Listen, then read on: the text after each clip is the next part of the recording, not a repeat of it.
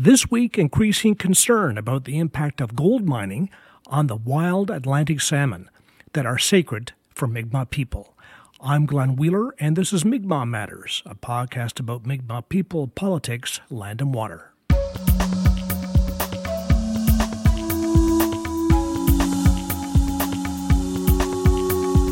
This is episode 199. Thanks for your support via patreon.com slash Matters or by email transfer, mi'kmaq.matters at gmail.com.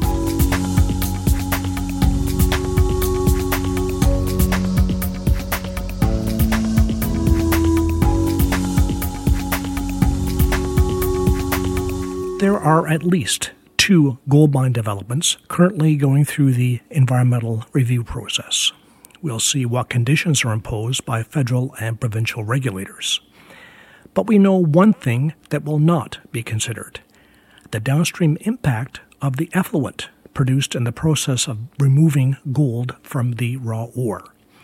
Cyanide, arsenic, and other dangerous chemicals will supposedly be removed from the water before it's flushed into rivers such as the Exploits, the most important salmon river on the island of Newfoundland. But what will be the effect on already vulnerable salmon from the flushing of such waste water into their natural habitat? Salmon conservationists are alarmed. Our guest this week is one of them. Don Ivany is director of Newfoundland and Labrador programs for the Atlantic Salmon Federation. And we welcome Don Ivany from the Atlantic Salmon Federation, Director of Programs in Newfoundland and Labrador. And um, I suppose, uh, Don, um, on the island portion, uh, one of your main areas of focus now is the gold rush and what that means for uh, for salmon and salmon preservation. That's the the big story, I suppose, at the moment. Yes, it is, Glenn, and uh, thank you for having me. First of all, and uh, certainly, uh, there certainly seems to be a, a, real interest in gold lately, and certainly in terms of some of the technology being used to uh, process the gold, and uh, some of the concerns about uh, you know the the effluent from those uh, operations going going back into our pristine waterways certainly caused it certainly got our attention, and certain, certainly something that we're quite concerned about. Yes, well, and we're glad to have you here because even though um, uh, the island of Newfoundland is now the somewhat of the international focus for the gold mining industry. We are the big thing for the international gold industry. But um, at home, uh, we don't hear very much about it, oddly enough. So we're, we're pleased to have you here and to tell us about two meetings you were at recently one with uh, Marathon Gold, and our listeners will um, be very familiar with that name, and also uh, Matador, another mining company. Uh, but let's start with um, with Marathon Gold, and um, let's just remind our listeners where that mine will be built. It'll be built Valentine Lake at the height of land, and this is a very important watershed on the island of Newfoundland. Tell us a little bit about the location of the Valentine Lake mine. Right. So the uh, the marathon mine will be located in the upper portion of the exploits watershed. Uh, and it is located in a pretty sensitive area in that it's at height of land um, that uh, borders between, I guess, uh, uh, the watershed, uh, in, in the exploits watershed, which which drains to the north, and also um, rivers uh, such as uh, Gray River and, and White Bear River, which is part of our, our drain to the south, which are um, you know a part of the hydro developments in Bay d'Espoir at that mm. particular time. So it's at height of land, and so uh, yeah, it, it's it's a very uh, sensitive area in that uh, um, you know any impacts from the mine could affect watershed, you know, the watershed to the north or to the south. And we're talking quite extensive areas, especially when you consider that uh, the Exploits River, for example, has uh, one of the largest runs of salmon in, in the province, and the river is is the longest uh, river in the province. It's uh, about 200 miles long, and uh, wild Atlantic salmon can access the entire watershed. And and you know there are salmon uh, not only in, in the areas near the mine, but uh, in, in parts of the watershed, even uh, upstream. Hmm. Yeah, the exploits, we know the mighty exploits is probably the most important salmon river in Newfoundland in terms of the size and the I mean, it is the salmon river. All all rivers are important, but the exploits is uh, is the river in in Newfoundland. Well, as I say, it has one of the largest runs of Atlantic salmon uh, on the island of Newfoundland. Um, this past year was uh, up up near thirty thousand fish. This this past year, and uh, you know, uh, there's been a tremendous amount of work uh, done to um, to um, colonize the upper section of the river. At one time, salmon could only get as far as the Exploits River, but uh, when the hydro dams were built, um, following that, um, uh, there was a lot of effort led by DFO and some local organizations to build fishways around those dams to conduct uh, stocking, major stocking programs uh, throughout the Exploits River. I know I was involved with that at the time, and there was, uh, you know, for about a period of three weeks, there was like 10 million fry a year stocked into the uh, hmm. or throughout the entire watershed. So millions of dollars spent to create a salmon resource there. It is one of the major tourist attractions in the province in terms of, from an angler's perspective, it's probably one of the most heavily fished rivers for salmon and uh, you know uh, uh, both you know towns like uh, Grand Falls and Bishop Falls certainly uh, their their entire tourism season during the summer months uh, you know are built around the salmon resource. Yes. Now you've been uh, recently uh, you were at a meeting with uh, Marathon Gold, developer of the Valentine Lake mine. And I think it was sometime early this month, was it, Don? Sometime in November, you had that meeting? Yes, it was. Yes, a couple weeks and, ago. And you were there with um, other other environmental groups. Who who else was at the meeting with you and, and Marathon? That's correct. I think they probably. Uh, I know they reached out to us to participate, and I think they probably reached out to other groups who uh, fish related groups who were uh, involved in the environmental assessment process and had provided uh, uh, uh, input. And what was what was the agenda for that meeting?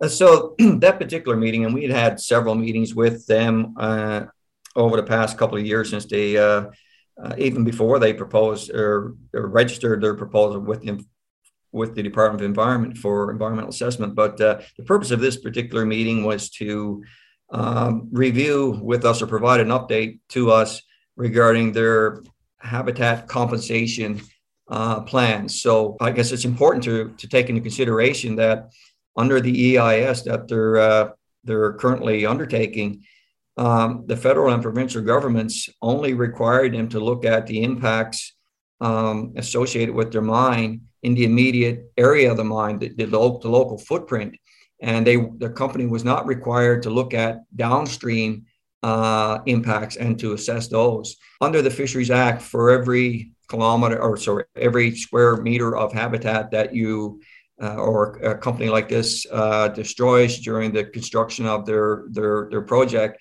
um, they have to provide compensation.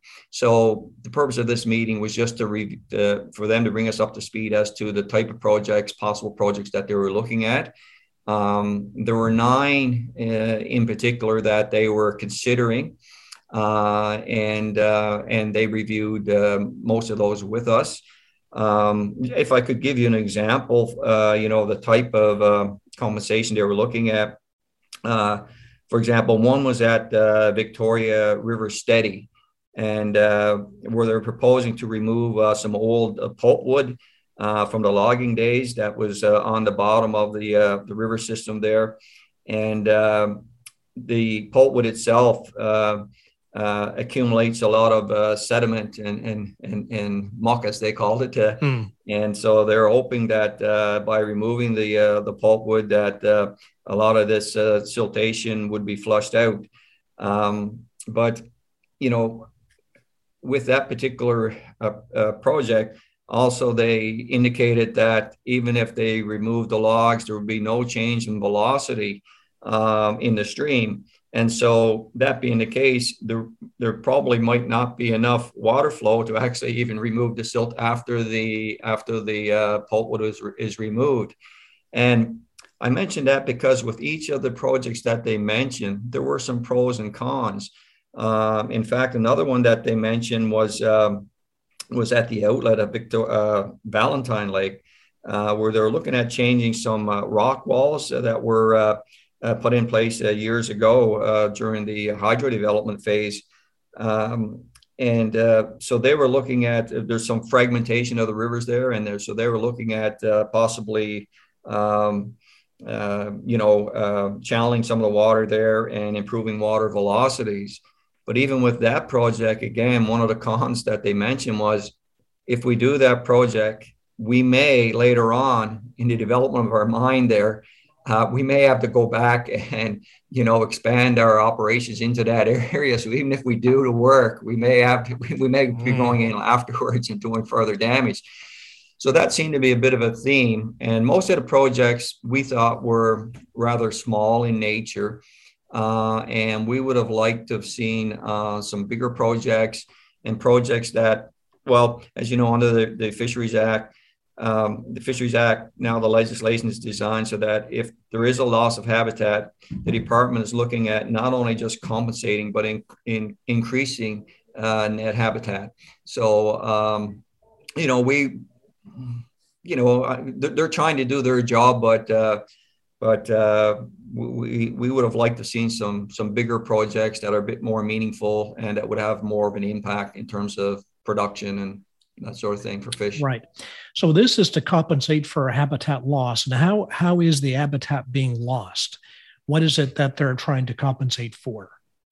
Well, uh, in their, their mine itself, uh, itself where, where the mine will be built, as I mentioned, uh, there will be 16,200 square meters of habitat loss, and that will be lost. For example, a number of uh, uh, ponds in the area will have to be filled in or, or, or changed. Um, they will have to be doing a, a lot of uh, you know bulldozing and, and, things like that. So there will be um, you know, there could be small streams and stuff uh, in the local area um, that uh, that would be filled in or covered over, uh, those sorts of things. And yeah, so collectively, um, the mine itself, for example, the, the, local footprint of the mine is uh, two kilometers wide by by 12 kilometers long. So that's that's 48 square kilometers. Just just uh, you know the the local site of the mine itself. Yes, so. Yes yeah, and certainly then there's uh, you know any uh, you know they're they'll as part of the processing uh, of the ore itself, um, you know they're going to be uh, removing um, a lot of water, uh, millions of gallons of water from the uh, headwater ponds of the Exploits River, and um, that water uh, is going to be used to process the mine. And in, in so doing, they have to add some very toxic um, uh, chemicals to the water. In fact, some of the most toxic chemicals known to man. Uh, you're talking about things like uh, arsenic, uh, uh, mercury, cyanide, and so forth. So a lot of that, um, um, uh, th- those chemicals get added to dissolve the rock to to, to free the free the, the, the gold. And even though the company has tail, uh, tailings management facilities in place and what, what, they, what they refer to as settling ponds or polishing ponds, um, the bottom line is uh, even though they're going to be treating that toxic water, um, the the water will then be dumped back into the river system itself um, and uh, into lakes which drain in, into the exploits river and uh, we were very concerned about that because, as I said earlier, um, they were not required to address any downstream impacts. So it's one thing if you're going to be putting dumping water or, or effluent back into a river uh, that that even if it has uh, you know remnants of of, of these caustic uh, uh chemicals, but if you're going to be doing it every day, 365 days a year, for the life of this mine, which I know they say it's it's it's going to be at least 13 years, but uh, further uh, exploration they've done have shown uh, you know a lot more uh, gold in the area, and every indication is that that mine will be extended uh, you know, for, for at least several more years, probably up to 20 years. So you know you're going to be continually dumping chemicals into that into that river uh, over over the over the lifespan of that of that mine, and that's one of the biggest concerns we have. And those concerns really aren't being addressed, in our opinion, to the degree that they should be. Again, mm-hmm. the downstream impacts were not required to be addressed uh, in by the terms of reference for the EIS. Yeah. So um, just um, you know to put it in very simple terms, uh, water runs uh, downhill. So this water will be running down from the headwaters to the, through the exploits, and they will say that oh, it's been it's been cleaned.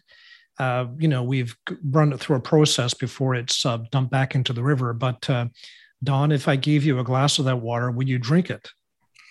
No, and uh, I, I, certainly would not. In fact, I was to a meeting uh, recently um, regarding the Matador mine on the Isle aux Morts River, and I was speaking to one of the uh, representatives from the from the uh, from uh, who, who, was at that meeting that night, representing company, and um, uh, I asked him the same question, and he said, "No, I wouldn't drink it either." So, hmm. you know, again, th- th- these you know, the, the effluent discharges may meet the, the mining regulations, but I can assure you, uh, based on what I've seen and read about these projects, um, I, I, you know, um, I, I, think, you know, particularly uh, over time, um, there is the potential for for th- this effluent to have significant impact on on fish and fish habitat in that system. Mm. now, that's that's just from from the effluent that's being discharged. But you also have to realize that um, you know um, there is significant risk. Uh, you know. Um, to to fish, wildlife, and, and, the environment, and, and and even the people downstream, if there are uh, major failures within the mine itself. For example, if there's a, a dam breach or or you know pro- problems uh, like that, uh, then there, there could very well be some significant impacts. In fact, the company recognizes that. Now, the possibility of that happening may not be great, but it's still there. Uh, and but again, the company was not required to address the downstream impacts of their of their operation, other than an initial footprint. And we think that was a that was a, a really major oversight by the provincial and federal departments of environment. Hmm. Right, uh, and Marathon is uh, is still in environmental uh, review. They just filed a bunch of documents last month with the Impact Assessment Agency of Canada in regard to requests uh, for their original environmental impact statement. So, I suppose uh, we'll see um, uh, what requirements there are when they, if and when they do clear environmental review, but um, but uh, there's not going to be a response to the issue you raise because they're not required to, and that's not uh, that's not that's not in the cards, uh, regardless of what uh, uh, the conditions uh, on which they're they're cleared. That's correct. That's correct. so let's um, let's move to to Matador now. Matador is an Australian company. Um, Bill, trying to develop a mine in southwestern uh, Newfoundland uh, to the southwest of um, of uh, Marathon, and it's part of that big uh, uh, uh, vein of gold that runs from the southwest to the northeast up towards Gander Bay. There's one long line of gold that has the the companies excited. Um, and on episode 150, 150 Mi'kmaq Matters, we had Keith Bowes from Matador, uh, Australian company. Um, and you were at a meeting in Isle Mort, I believe, Don, where they were giving information about what they have planned for uh, that mine. Yes, they invited us to an information session, which took place on, I think, was November 3rd in the community of Isle Mort. Uh, the next night, I think they have one in Port aux Basques. And uh, yeah, so we, we were at that meeting. And, uh, you know, uh, I guess uh, what I can tell you uh, about that particular project is, first of all, when we attended the information session, we were surprised to hear that they were actually uh, in the process of preparing their uh, EIS, which they were uh, apparently required to do uh, by the uh, by the provincial uh, government when they registered the project. And when I asked when they registered the project, they told me back in 2016. And I, I found that rather odd because uh, you know usually there's a sunset clause associated with uh, you know such projects when they're registered. And in fact, what I was told was that uh, it was initially registered back then. There was a different company involved who, who I, I, guess owned the rights, the Benton Company, as I understood uh, who are no longer involved. But uh, but uh, you know, apparently under the uh, the, the, legislation, uh, such proponents have the um, opportunity to apply for exten- extensions, which Matador did and uh, you know, uh, based on the fact that there were changes with the company, and I guess because of COVID nineteen and so forth. So, um, the project was registered. They've been doing a lot of work, um, you know, preparing their EIS. Um, I was a little disappointed in terms of the level of consultations that they have held. They uh, um, they are well along with their environmental assessment, um, but I know for a fact that uh, you know the Isle Morte River is a scheduled salmon river, um, but they did not consult with any of the leading uh, you know, wild Atlantic salmon conservation groups in the province, such as the Salmon Council, in Newfoundland and Labrador, or the Atlantic Salmon Federation itself. Um, they did uh, consult with, um, you know, some local uh, groups in the area, some some local outfitters. But to the best of my knowledge, I don't think any of the outfitters in that particular area of the province are involved with uh, fishing, particularly on the Isle Morte River. So that that kind of caught us off guard and uh, a little bit by surprise. Uh, but as for the mine itself, uh, again, they've discovered, uh, you know, some high high quality gold um, that's not real deep in the ground. Certainly, it won't involve having um, the deep open open pit mines such as the one being ones being proposed for the marathon project on the upper exploits. But nonetheless, the vein of gold runs directly across the river itself, and their their mine will be built right on the banks of the river, quite literally.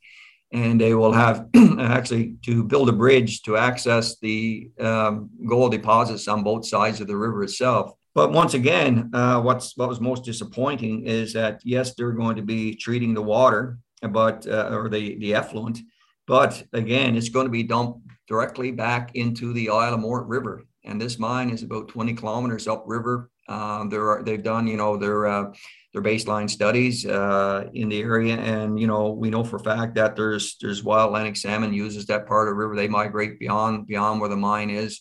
Um, they also indicated that they were surprised that uh, to find that there was such uh, um, uh, healthy populations of uh, trout in a lot of the adjacent ponds as well so once again, I mean, you know, um, you know, uh, these type of uh, when we hear about that, you know, particularly this day and age. I mean, we're not living in the 18th or 19th century anymore. We're living in the 21st century, uh, and uh, you know, things that were acceptable 100 years ago certainly should not be acceptable today.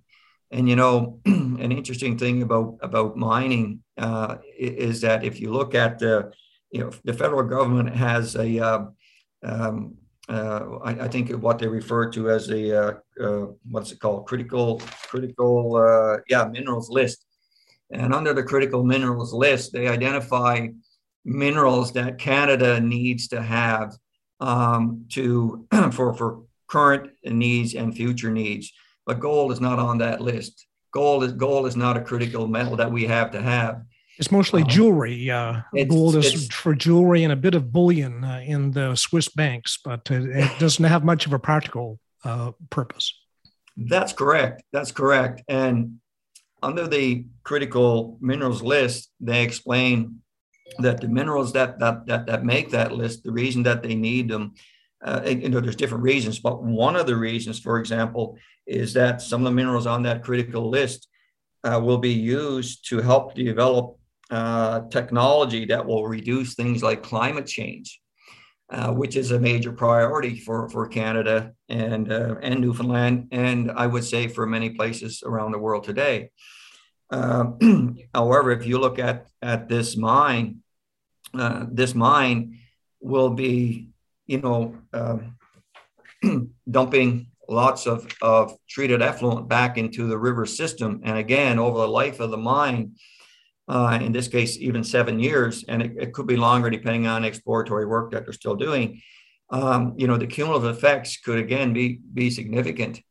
And uh, so whether uh, you know we destroy our, our, our, river systems due to the impacts of climate change, or whether we destroy them by dumping chemicals into the rivers, the results for the fish in that watershed are exactly the same. Mm. You know, and we're going to see those populations decline. I will add as well that the south coast of Newfoundland, as you're probably aware, uh, the Department of Fisheries and Oceans, uh, um, you know, they work uh, uh, with the Federal Department of Environment and and they uh, through COSEWIC, the Committee on the uh, Status of Endangered Wildlife in Canada, they do assessments of uh, you know the health of salmon rivers and other other fish spe- uh, sorry other wildlife and fish species th- th- throughout uh, uh Canada.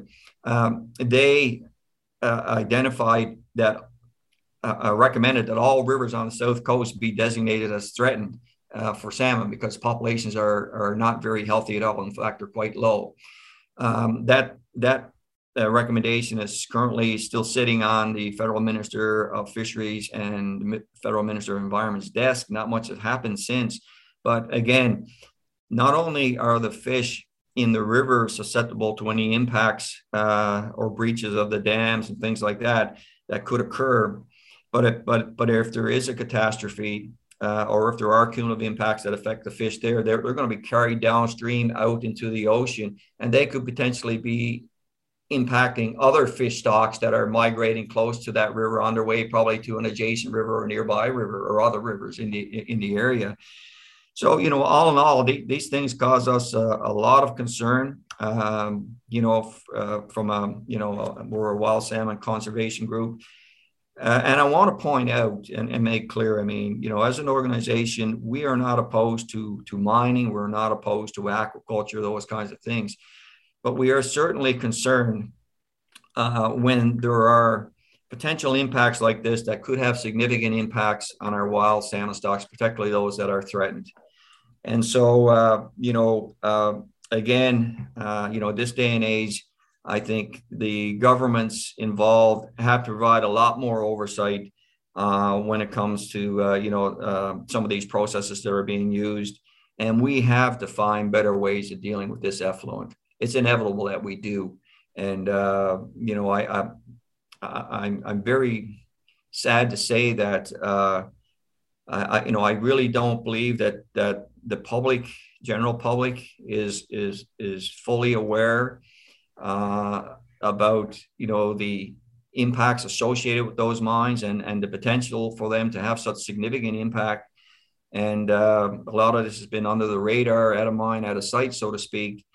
And uh, you know, but I'll tell you, if if in five years' time, eh, eh, for example, a mine like the the, the Marathon mine goes ahead, and there's a spill and and and you know major spill and these toxic chemicals end up down the watershed and fish start dying during the recreational salmon fishery people are going to be asking a lot of questions. People are going to be quite concerned.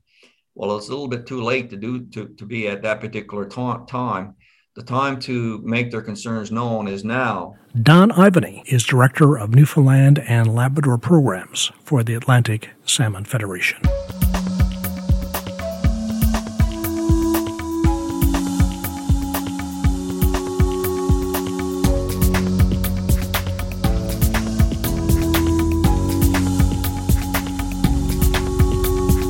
And that's it for the program. Allison Baker is the producer of Mi'kmaq Matters support our work via patreon.com or by email transfer, mi'kmaq.matters at gmail.com. I'm Glenn Wheeler, Msit No'kmaq.